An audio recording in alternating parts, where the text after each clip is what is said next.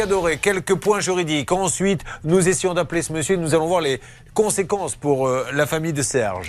Oui, alors des points, des points euh, importants, c'est que vous avez eu de, de, très bons réflexes. Déjà, il y a bien un PV euh, de constat d'abandon de chantier, il y a une expertise contradictoire, il y a une mise en demeure qui a été faite et il y a surtout une saisie conservatoire qui a été autorisée à hauteur de 83 591 euros. C'est-à-dire que le juge de l'exécution, il a considéré que le préjudice était bien de 83 000 euros, donc finalement largement supérieur au montant des travaux et supérieur par rapport à ce que vous avez payé. Donc il y a un bon espoir. Maintenant, il faut engager une, une, une, procédure dans, les, dans le mois de la dénonciation de cette saisie conservatoire pour conserver, euh, si jamais il y a une saisie sur les comptes bancaires.